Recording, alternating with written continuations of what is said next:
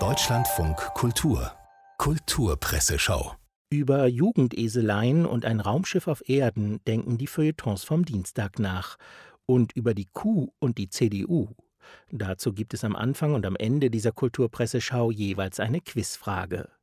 Wie nannte Robert Musil die Kuh? Weidendes Rindfleisch. Die Antwort kann man Melanie Mühls Artikel für die Frankfurter Allgemeine entnehmen. Mühl porträtiert den Landwirt Carsten Schmal und seine Lieblingskuh Charlie. Charlie rülpst und furzt ihrer Wiederkäuernatur wegen, was das Zeug hält, und gibt Unmengen des Treibhausgases Methan in die Atmosphäre ab, schreibt Mühl und erwähnt Überlegungen, wie man dieses Methanproblem der Kuh wenigstens abmildern kann.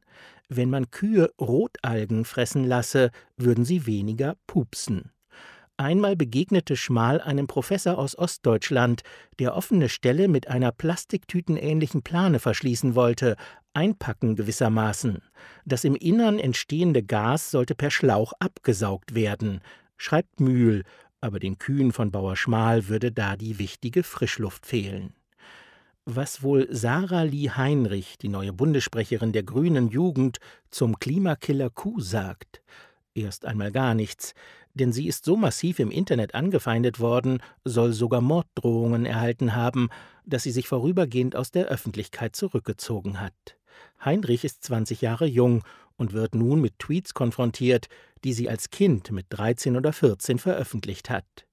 Sie kommentierte damals, 2015, ein bei Twitter eingetragenes Hakenkreuz ironisch mit Heil, erläutern Laura Hertreiter und Cornelius Pollmer in der Süddeutschen.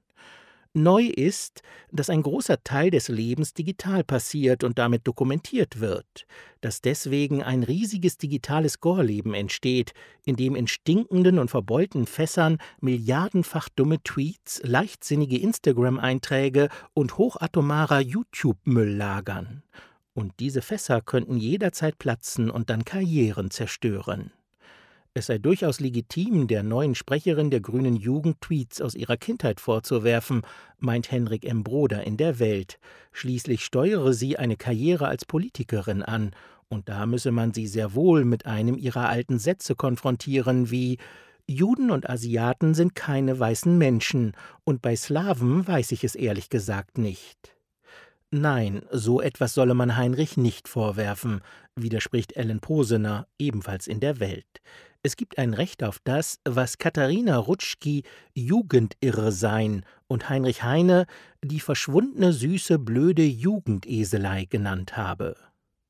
Vom Jugendirre sein zu einem irren halbvergessenen Haus, wie Beate Scheder in der Taz das Berliner ICC nennt, mit Spitznamen Panzerkreuzer Charlottenburg und Raumschiff. Sieben Jahre stand es ungenutzt herum.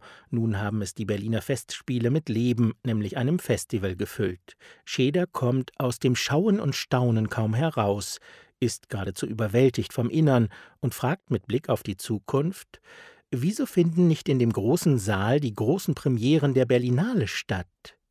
Rüdiger Scharpers Vorschlag im Tagesspiegel, vielleicht ein großzügiger Check-in-Bereich für den hoffnungslos überlasteten BER?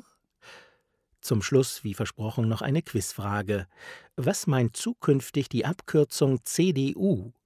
Das C steht ab sofort weniger für eine uralte Religion, die junge Menschen kaum noch kennen, sondern für Coolness und Vitamin C, denn die CDU will sich als coole Vitaminspritze in der politischen Landschaft präsentieren schreibt der Satiriker Hans Zippert in der Welt.